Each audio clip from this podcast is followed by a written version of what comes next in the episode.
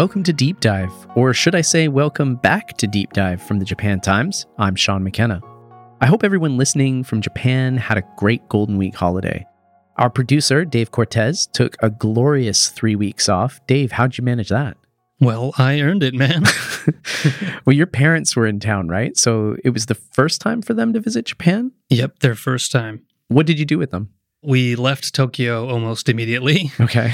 I mean, I think if you want to really get a feel for the country itself, you have to see the rest of it, right? Mm. So, uh, you know, Tokyo is its own thing, but it was uh, good to take them out. Yeah, you sent me a really nice photo of Mount Fuji, which I actually posted to the at Japan Deep Dive Twitter account. What did your parents think of Japan? Well, they loved it. They said all of the cliche things that first timers say. Wow, the streets are so clean. Wow, look at the children walking by themselves. All of those kinds of things. But I think what actually struck me about my time off was not showing first timers around, but actually kind of reflecting on my reaction to things I've done before Okay. and kind of noticing that I liked things more than my first couple times. Huh. How so? So, like, I've been to Kyoto several times, but it was many years ago. Mm. And this time I had a completely different reaction. The magic of the city seemed to kind of pop out for some reason. And I don't know if that was because I had historical context for things or can talk to the cab drivers in Japanese and, and get the more local vibe. But Right. I really enjoyed it and it was super refreshing. Oh, look at you falling in love with Kyoto. well, we're actually going to be talking about Kyoto at the end of the show. So, our writers Thu-Huong Ha and Lance Henderstein went to cover two festivals taking place there. That's Kyotographie and Kyotophonie. And Noma's happening there, as we talked about a few weeks ago. That's right. Yeah. Did you get a reservation? Uh, no, no. I am still more or less a budget traveler. but, but anyway, I, I feel like I'm trying to catch up with the news cycle. I know I'm going to edit this show later, but what else are we talking about today? Well, Japan Times health writer Tomoko Otake will be joining us to discuss the downgrading of COVID 19, which is now on par with seasonal flu. That happened on Monday.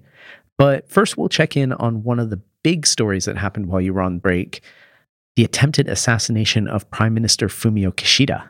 Ah, yes, that news did sneak through my holiday firewall. Yeah, that was big news.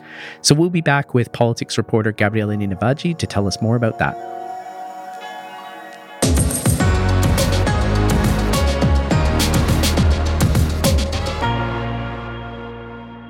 On April 15th, just over three weeks ago, Prime Minister Fumio Kishida was attending a pre election rally at Saikazaki Port in Wakayama. He was about to give a speech when an object was thrown in his direction, landing about a meter from where he was standing. Security shielded the Prime Minister from the object, which turned out to be a homemade pipe bomb. The Prime Minister escaped unharmed, while the alleged attacker, 24 year old Ryuji Kimura, is currently being held by authorities. With me to talk more about what happened is politics reporter Gabriele Ninivaggi. Gabriele, thanks for joining us again on Deep Dive. Thanks for having me. Gabriele, this attack took place on a Saturday. Where were you when you first heard about it? I was at home. It was around 11:45 on Saturday morning, Mhm. and I was about to make some lunch uh, for myself when I got a notification on my phone through the NHK app first, a notification which I ignored initially. Okay. And then I received another notification from one of our colleagues, and that was when I realized that uh, this was something big, actually. Mm. So then I got in touch with my colleagues and started sort of frantically trying to understand what was going on down in Wakayama. After we found out that the prime minister, uh, Kishida, wasn't going to cancel his plans to do stump speeches in Chiba, in the afternoon I rushed there to see what security looked like. Okay, so he was the target of an attack in the morning, but kept on the campaign trail and was back in front of crowds later on that day. Correct. Yeah. So he himself actually decided not to uh, cancel his plans and uh, then flew to Chiba, where he spoke uh, in support of the local candidate actually around 5 p.m. Right. So the show must go on. Yeah. What was the uh, security like in Chiba? So I would say that there wasn't any major difference. So there was some distance between the speakers and the audience, but still, uh, Kishida himself uh, went to shake hands with the public after he spoke. Mm. Um, so we'll talk about this later, but it's important for Japanese politicians to keep that direct contact with the voters, and so that was still there actually, which was surprising for some of us, I would say. Right. So, what do we know about the man accused of throwing this explosive device? So at this point, we do know a bit about uh, the guy, uh, Ryuji Kimura. Mhm. He's 24 years old and he comes from uh, Kawanishi, which is a city in Hyogo Prefecture, uh, Western Japan. After Kimura threw the pipe bomb in Kishida's direction, just as the prime minister was about to start his speech in Saikazaki, he was held down by a couple of local fishermen who became sort of national heroes for the next couple of days. And they even received a call from Kishida himself. Right. This attack was like all over social media. So that's where a lot of people would have seen these fishermen. Yeah. Going back to Kimura, he has kept uh, completely silent since the moment he was brought to the police station in Wakayama. And in the days following the accident, the police searched his house and found some gunpowder. And a quick look at his record shows that Kimura had sort of uh, harbored a grudge toward Japan's political system for quite some time. Mm. And he had filed a lawsuit against the state asking for damages for mental distress over the fact that he was unable to run for office himself. Hmm. So in Japan, there's this rule that you need to be at least uh, 30 years old to run for the upper house. And there's quite a high initial deposit that you need to pay in order to run. That deposit amounts to uh, around uh, 3 million yen, which is approximately 22,000 US dollars. What was Kimura's upbringing like? So, according to media reports, Kimura had quite a tranquil childhood in a suburban neighborhood in Kansai, in a house with a little garden and a garage. And he apparently dreamt of being a patissier or an inventor. And in recent years, he had apparently taken a passion for gardening and spent a lot of time in his room playing guitar. Mm, this doesn't sound like a guy who, you know, by the age of 24 would allegedly want to assassinate the prime minister. Right. But it was clear from the beginning that the guy had an interest in politics and expressed a strong discontent with the current state of Japan's political world, especially, I would say, toward the alleged privileges that Japanese politicians, especially at a high level, enjoy. Now, this all came about nine months after the assassination of former Prime Minister Shinzo Abe, uh, the alleged culprit in that case, Tetsuya Yamagami, has yet to go to trial, but it seems like there are a lot of similarities between that incident last year and the one we saw last month. Okay. I think there seems to have been a lot of crime in the news recently, but, you know, Japan is still a pretty safe uh, society with low levels uh, of crime compared to other countries of its size. Mm. And it's important to say that what we saw with Kishida and Abe isn't really unheard of in Japan. So there's been other cases of assassinations. And in 2007, the mayor of Nagasaki, Iccho Ito, was shot in the back near a train station in Nagasaki by a senior member of a crime syndicate. Mm. And five years earlier, in 2002, LDP lawmaker Koki Ishii was stabbed to death by the leader of a right wing group. And in 1994, former Prime Minister Morihiro Hosokawa was shot while in a hotel in Tokyo but escaped unharmed. So, strictly speaking, if you're comparing these two recent acts of violence, uh, which have come within a year of each other, there are a few more similarities. Okay. So, both took place in Kansai. Abe was shot in Nara, and Kishida was attacked in Wakayama. Both were allegedly done by perpetrators working alone, what people usually call lone wolves. And both incidents occurred during uh, public stump speeches. Although Abe was speaking, while he was shot, and he wasn't a prime minister at the time, while obviously Kishida is the incumbent prime minister and was about to start a speech. Okay, so yeah, these um, public stump speeches, as we kind of alluded to before, they're just public events. There is minimal security. They're usually done in front of train stations, and it's just a good way for politicians to actually meet members of the public. Correct, exactly. As I said earlier, it's important for politicians to this day to keep that contact, which in Japanese it's called skinship. Okay. Which is this uh, sort of Japanese English term. Right. And uh, so they need to secure venues around big stations usually, uh, but there's very minimal security. There's no uh, back checks, there's no metal detectors, and security is kept at minimum overall, I would say. But things are going to change, I think, in the next few years. Mm for this, returning to the, the comparison between mm. the two cases, both cases saw weapons which were homemade. Right. Speaking to the Japan Times, the prime minister said, and I'll quote him on this here Strangely, I didn't feel like my life was at risk. I was thinking of how it would affect the people who came, how it would affect the many voters, and the election itself. I also thought about how the incident would impact the G7 summit and other important diplomatic events. So, first off, he mentioned the election, which took place April 23rd. Did the assassination attempt give Kishida's Liberal Democratic Party a boost at the polls? Not really, no. Shinzo Abe was assassinated the day before an election, and people thought then there would be a significant turnout for the LDP, but there was just a slight uptick. Right. This time, in April, the LDP won four out of five constituencies, uh, but the race was actually tighter than expected in two constituencies. The first one is the fifth constituency in Chiba, and the second one is the second constituency in Yamaguchi. which is a prefecture in southern Honshu, and Yamaguchi is where Abe comes from. So there was no kind of rush of support, electorally speaking. Probably a bigger issue of concern. Uh, Kishida also mentioned the upcoming G7 summit, which takes place in Hiroshima the weekend of May 19th. Has security been tightened ahead of that meeting?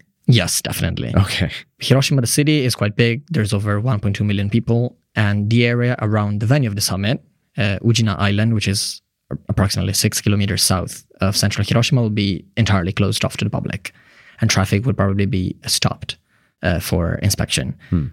At the moment, we don't have the official schedule, but rumors say that the leaders will visit the Hiroshima Peace Memorial Museum, which is obviously a very big uh, touristic attraction in the city. And that obviously means that uh, security will be tightened not just around the venue, but in the entire city. So I personally expect mm, massive dispatches of police and a lot of waiting to get pretty much anywhere. Yeah, whenever there's an important political event in Tokyo or even outside of Tokyo, you can usually notice an uptick in security at train stations, especially.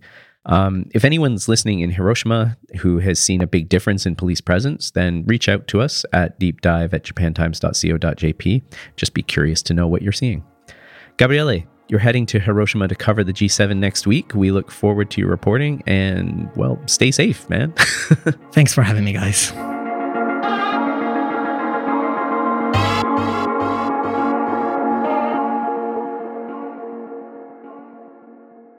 This week, the Japanese government officially downgraded COVID 19 from a Class 2 disease to a Class 5 disease under the Infectious Diseases Control Law.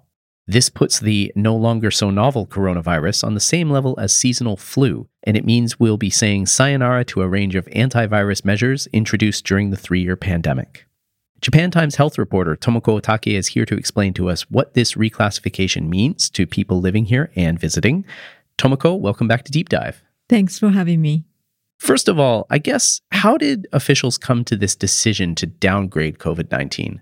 So, Prime Minister Fumio Kishida announced the downgrade in January as part of the With Corona strategy. So, with corona, that's a Japanese term that means to live with the coronavirus, correct? Correct. And so Kishida said that it would take about three months to prepare for the transition. And the transition came in stages. Um, before the actual downgrade, Japan lifted indoor mask recommendations on March 13. And this is long after many Western countries moved to remove such guidance. Hmm. So now any precautionary measures are up to businesses and individuals. And then last month, just before the Golden Week holidays, the government removed what was left of the border restrictions. People don't have to submit proof of vaccination or negative PCR tests when they enter Japan. Okay, so this decision has been playing out over the past few months, and then May 8th was the official downgrade day. So, where do we stand at the moment with regards to COVID? Are people still getting it? Um, since the start of the pandemic, a total of 34 million people in Japan have been infected, and close to 75,000 people have died. Okay. We've had eight waves, and the last one was in the winter. At the moment, things are calmer, and the number of newly infected people per day stands at around 10,000 or less. Mhm. This is uh, way lower than at the peak of the past waves when Japan recorded more than 250,000 new cases a day. Is there a chance that we could see any other waves in the future? I think so. Um, experts believe that uh, there's going to be a ninth wave Hmm. because um, people would be less vigilant with the downgrade, Mhm. And there will be more people coming in and moving around the country in general. Right. So, do we know when a wave could possibly happen? Well, experts don't know for sure, but uh, waves have always happened in the summer All right. uh, in 2021 and 2022. It also depends on whether there's a heat wave. And when there's a heat wave, temperatures go up and people go inside and they turn their air conditioners on and shut the windows. And that increases the chance of catching COVID. So, who is still most at risk of catching COVID 19? Or should I say, who's most at risk from getting sick from it? So anyone can really catch it, but as was the case for the past three years, uh, the elderly people and people with underlying conditions are most at risk of getting sick. Mm. Will testing still be covered by the government?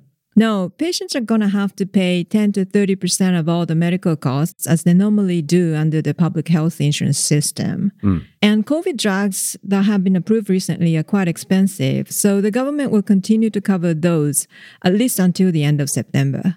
Has there been any talk of more booster shots to keep our immunity up?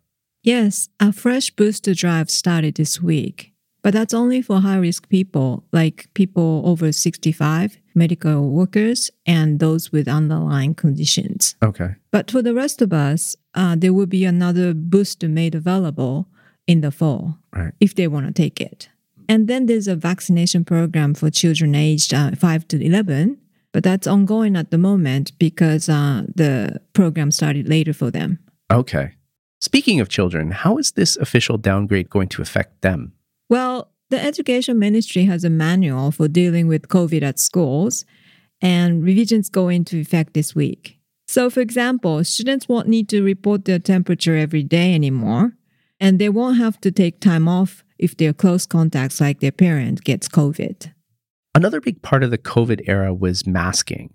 Japan, having this entrenched culture of masking already, seems to be a bit slow on giving up this aspect of prevention. So, what are the rules surrounding masking right now? So, in March, Japan relaxed masking recommendations both indoors and outdoors, and decisions are left up to individuals and businesses. Okay. The government still, though, asks uh, people wear masks in high risk areas like hospitals or maybe crowded trains. But basically, it's up to you. Right. All of this really feels like the age of the pandemic, which has consumed a huge chunk of our lives and our thoughts, might be coming to an end. What do you think the overall legacy of the pandemic is going to be in Japan? I think it's going to take more time for people to reflect on it. Uh-huh. So it's going to be hard to say what the legacy is at this moment. For me, I think um, being able to work remotely and have online chats often uh, with anybody, um, regardless of where they live, is like really the biggest change that we've gone through, and it's going to really stay. Right, right. You were saying earlier to me that you were speaking to sources more through video chat. That's right. It's much easier now to set up an online chat. Mm-hmm. Before, I used to like call people and didn't really have a chance to look at their faces. Okay. now you know it's so easy to really kind of ask for online chat and they sometimes show you like slides and stuff as well so it really is accessible Right. I guess it's going to leave a lasting legacy in the world of business, especially when it comes to teleworking. And just that was a huge step for, I think, Japan to make the leap to kind of like just working from home every now and then or workations, for example. that's right but i think a lot of businesses have already decided to go back to the office Mm. so um, i was talking with friends of mine uh, last week and they were saying that they have mostly gone back to the office completely Wow. so How about in the world of science in Japan? What kind of like impact has the pandemic had on people in the health industry, for example? Right. So I've been covering the pandemic response in Japan uh, for a while, and I've really realized that Japan lagged behind others in terms of like uh, vaccine development and drug development. Mm. And it's kind of like taught Japan a huge lesson on what to do when another pandemic like national crisis hits. Mm. And uh, Japan is moving in the right direction in terms of like trying to move more quickly to the pandemic, but there's a lot still to go. Well, Tomoko Otake, thanks very much for coming on Deep Dive. Thank you for having me.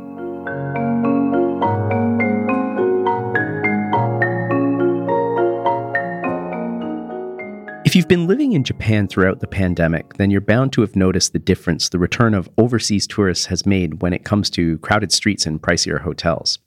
One city that's on every tourist's list of places to visit is Kyoto, and it feels like Kyoto's having a bit of a moment when it comes to big name events. Before Deep Dive's Golden Week hiatus, we talked about the Noma pop up, and here with us now to review a pair of festivals that took place in Kyoto are Japan Times culture critic Thu-Huong Ha. Hello, Tu. Hi. And contributing writer and photographer Lance Henderstein. Hello. Hello. The two of you covered Kyotographie and Kyotophonie. To that last one, how are we pronouncing that? It's Kyotophony. Kyotophonie. okay, French accent. so out of these two, Kyotographie is the elder. Kyotophonie debuted this year. I know that you both attended uh, events for both of them, but Thu, maybe you can explain these two festivals to our listeners. Sure. Kyotographie has been going for 11 years. It's a photography festival that's spread out all over the city of Kyoto. And this year, the organizers, who are French, I wasn't just being random, um, debuted a music festival called Kyotophonie that focuses on world music. Okay. Lance, you covered Kyotographie for us last year. How did this year's festival differ from last year's? Well, one, the borders of Japan were open. So uh, the theme of the festival this year was border, uh, appropriately enough. Last year was one. Uh, the theme was one. Uh, they had 10 female photographers from Japan. Uh, it was very focused on Japan itself mm. and uh, sticking together during the pandemic. Um, this year really felt like trying to get back to form. And then with the addition of the music festival, it was much more festive, much more open. You had tourists everywhere. Uh, yeah, it was it was completely night and day as far as the mood of the festival this year. Okay. Were there any exhibitions that you found particularly interesting? Uh, yeah, the original intent of the festival was to, you know, speak truth to power, to be a new medium um, to talk about the effects of the earthquake, the Tohoku earthquake, and the radiation coverage. They were concerned about that, so they decided to make this festival. So there's always been a social component to the festival. This year felt a little bit lighter, but one in particular that was kind of tailor made for the theme of border was a Spanish photographer, Cesar Dezfuli. Uh, his uh, exhibition Passengers focused on mostly men, uh, but young people trying to make their way to Europe for to claim asylum for various reasons. Initially, he shot them on a boat. Uh, 118 people, I think. Mm-hmm. Um, but the nice thing was that he followed up, and now he's he's really added depth to this by following the men through their lives. Some of them successfully resettling in Europe, some having to go back to their own country, and um, in in various stages of success or or failure at their attempts in asylum. And I thought that was that was very deep. Another sort of socially minded project was uh, by Kazuhiko Matsumura. He is a reporter for Kyoto Shimbun mm-hmm. for many years and now making his way as a sort of a cross between a fine art photographer and a photojournalist. Um, his exhibition Heartstrings, which is being held at Hachiku An, it's a machiya, it's 100 years old, mm-hmm. a really beautiful location. And I that is focusing on dementia. And uh, he did an interesting thing with uh, the curator and, and sort of his partner on this project, uh, Yumi Goto.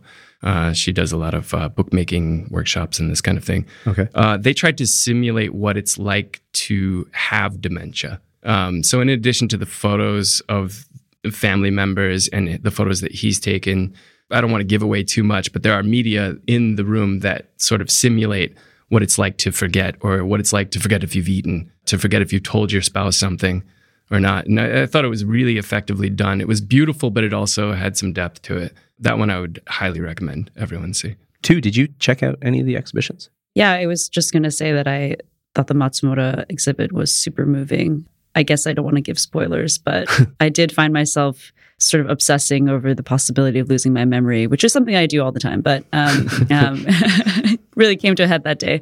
But I, I think it, it was a little bit unusual, um, the use of non traditional photography paper, I would say. Yeah, I mean, the, the paper choices, that's part of Yumi Goto. They run a bookmaking course called Reminders Photography Stronghold, okay. um, which a lot of photographers have used to create their books, their monographs. Um, they nearly always win awards at Arles and Paris Photo and other uh, photo events around the world. And um, so, yeah, they really focus on paper stocks, on on the presentation of the photos themselves, and the textures and this kind of thing. So it's it's very tactile. Yeah, it was yeah. really beautiful. I also liked an exhibit by Yu Yamauchi. Mm-hmm. He's known for doing these kinds of extreme isolation projects. He spent five months consecutively um, living in a mountain hut on Fuji over four years. So a total of 600 days. He just stayed there and he would wake up and photograph the dawn every day above the cloud line. Hmm. And um, from then, he started doing these kind of long isolation projects. Um, he just was traveling to Yakushima over the course of nine years. Now he's living in like some remote place in Nagano, sort of becoming his thing. Hmm. Um, and I was quite interested in the Yakushima photos, especially because I'm just it's a I'm a big fan of the place. And so I thought he really captured um, the sort of monstrous quality of these very, very old trees that the region is known for.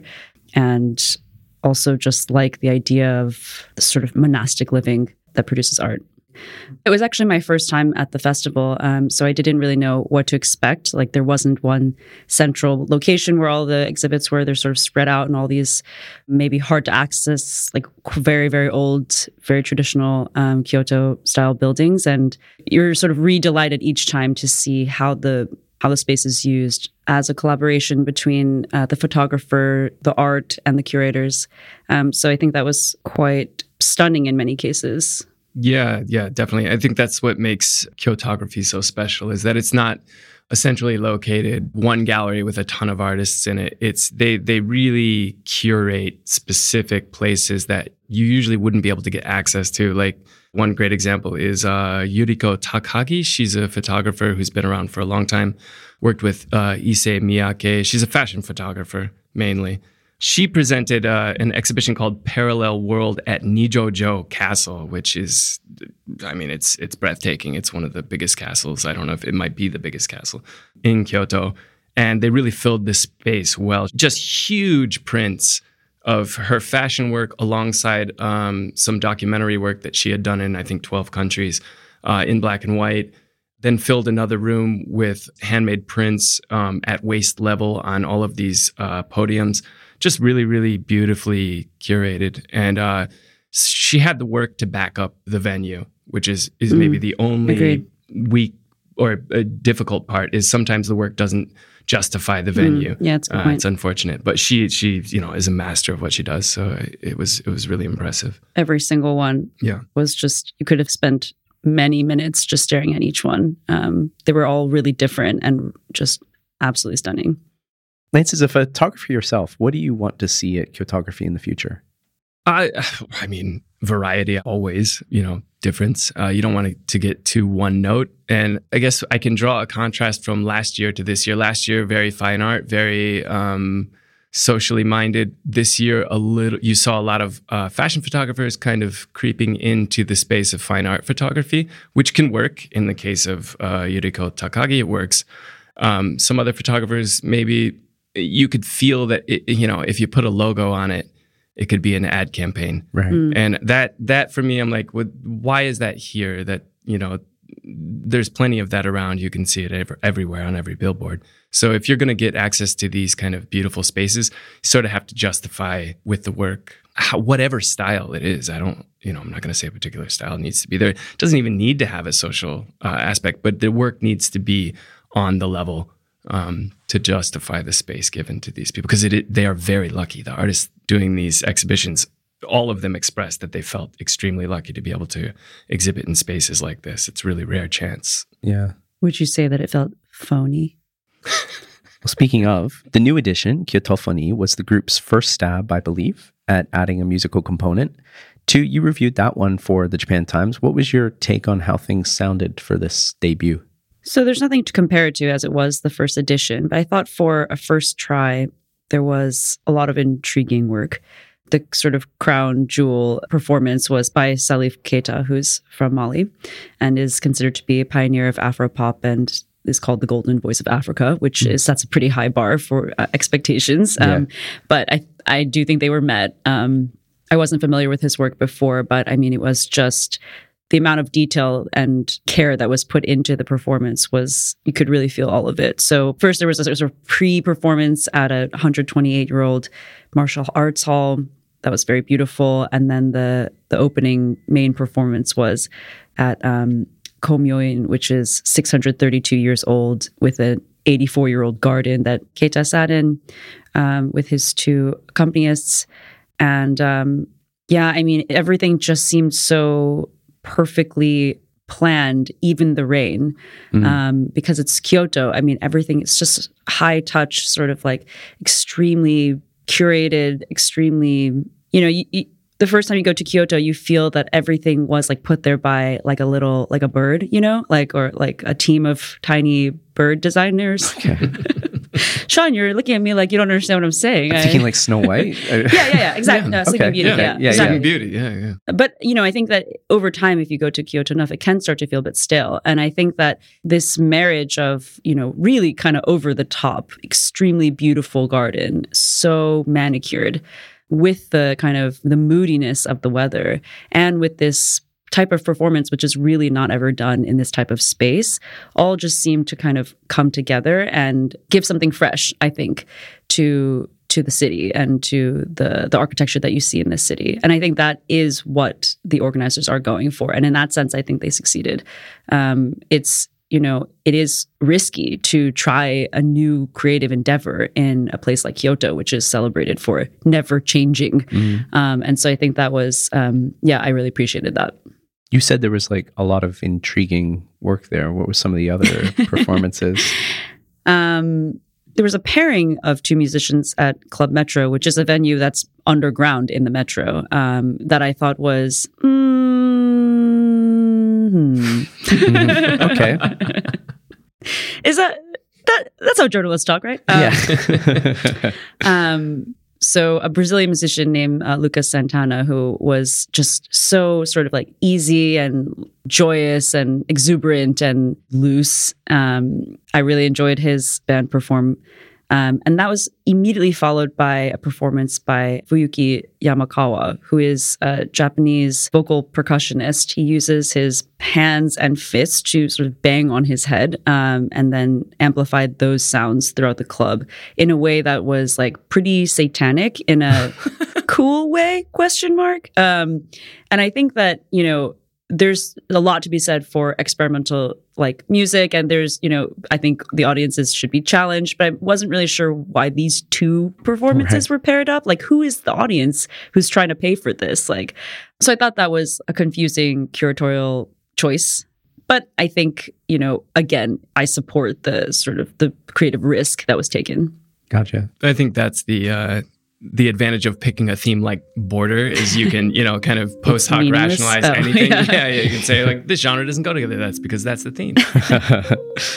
well, Thu and Lance, thanks for uh, joining us on Deep Dive. thanks for having us Thanks, Shaun. My thanks to everyone who came on the show today Gabriele Ninivaggi, Tomoko Otake, Thu-Huong Ha, Lance Henderstein, and of course, our producer, Dave Cortez. Dave, are you all uh, caught up on the news now? Yep, all caught up. Okay. If you've enjoyed this week's episode, please be sure to tell a friend and leave us a rating or review on whatever podcasting platform you use. Both those things will help others find the show. Jason Jenkins helped with the research for this week's episode. The outgoing song was written and produced by Oscar Boyd, and our theme song is by the Japanese musician 4L. Until next time, I'm Shaun McKenna. Dave, do you want to do the honors? Potsukare sama. Potsukare sama. Thank you.